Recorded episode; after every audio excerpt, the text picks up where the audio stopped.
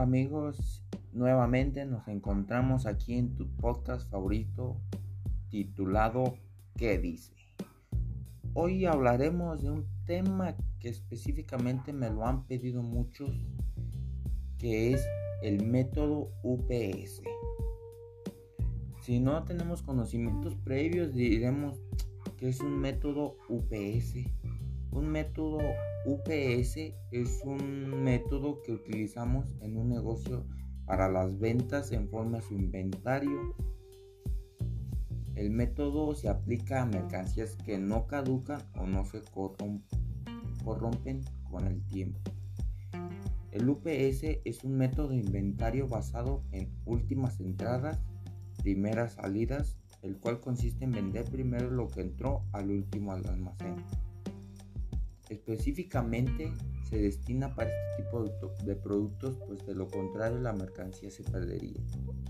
Por ejemplo, se usa para artículos metálicos, plásticos, de plásticos o de vidrio. Otro gran caso es el de los materiales de construcción que pueden durar mucho tiempo almacenados sin sufrir alteraciones o descomponerse es imposible ajustarlo con, con alimentos o productos químicos ya que los productos químicos y alimentos tienen una caducidad. Entonces, eh, para los productos eh, alimentos, para eso tenemos otro método que es primero las primeras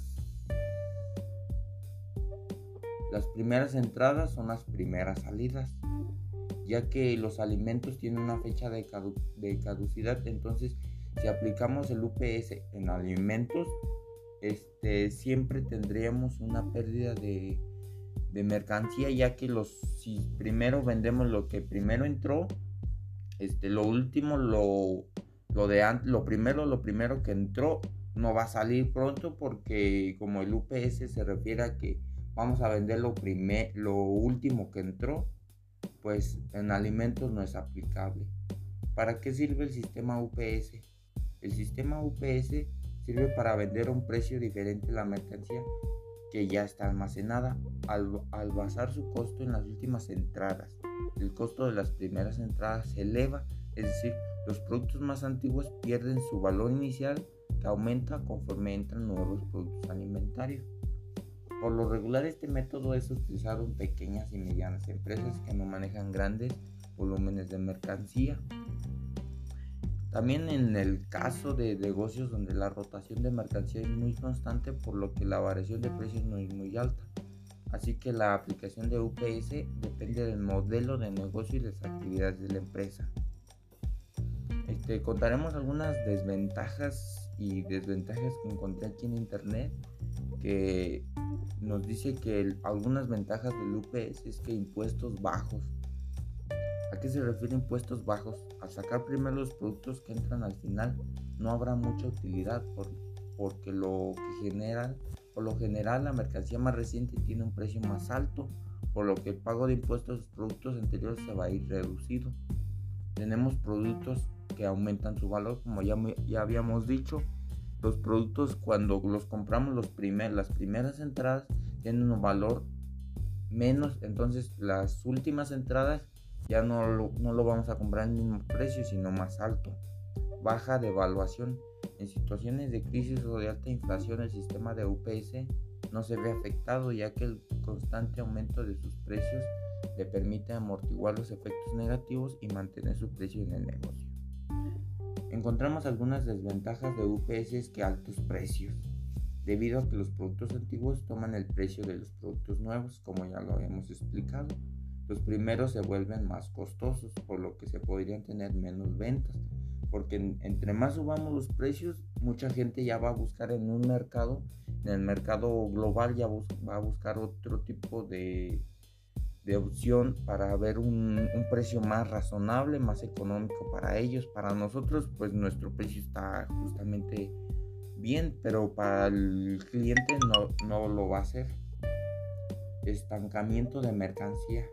También podemos encontrar que la mercancía no se nos pueda mover mucho, ya que es la más reciente, es probable, es probable que la más antigua quede relajada o olvidada en almacén, ya que como lo habíamos dicho, este método se refiere a que lo, lo último que ha entrado al inventario es lo que se va a vender.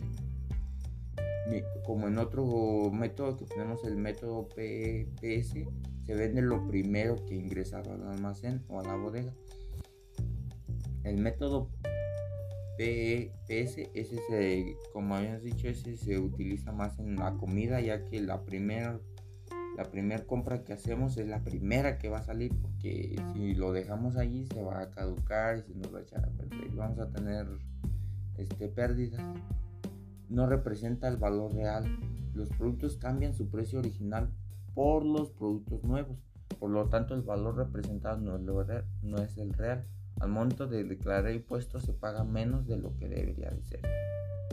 Algunas diferencias que encontramos de los dos métodos UPS y el P PPS, que el método UPS se vende lo último que ha entrado al inventario, mientras que el PPS se vende lo primero que ha ingresado al almacén o bodega. Otra diferencia que consiste en menos beneficios en la declaración de renta del UPS, en cambio se tienen mayores beneficios en la declaración de renta del PPS. Con el UPS se pagan menos impuestos al final del periodo fiscal. Esa es una gran desventaja que tenemos de últimas entradas, primeras salidas. Y con el primeras entradas, primeras salidas, que es el PEPS, se tiene que pagar más impuestos al terminar el periodo. Otra diferencia que tenemos eh, es el respecto al periodo de inflación. Las últimas del UPS son muy bajas mientras que el PEPS las utilidades son muy elevadas. Este, lo, pues las, el UPS es bueno, pero deberemos de saber en qué tipo de empresa lo vamos a aplicar. No en todas las empresas lo podemos aplicar.